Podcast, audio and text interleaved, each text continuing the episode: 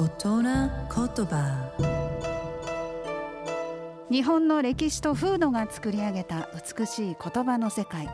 その一言に豊かな情緒を感じその一言で自然や人の世を表現。想像と破壊を繰り返してきた言葉たちから毎週一つピックアップ。その独特な表現を味わう大人言葉。今週の大人言葉は引っ越し。ご存知の通り、まあ、住居や部屋を移ること移転することですね。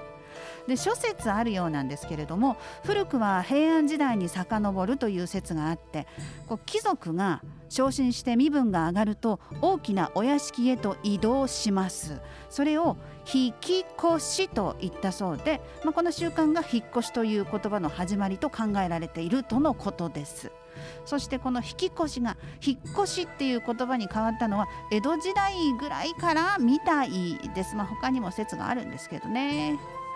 あと引っ越すの引く。の意味についてなんですが2つの説があります1つ目がこう荷車なんかに乗せて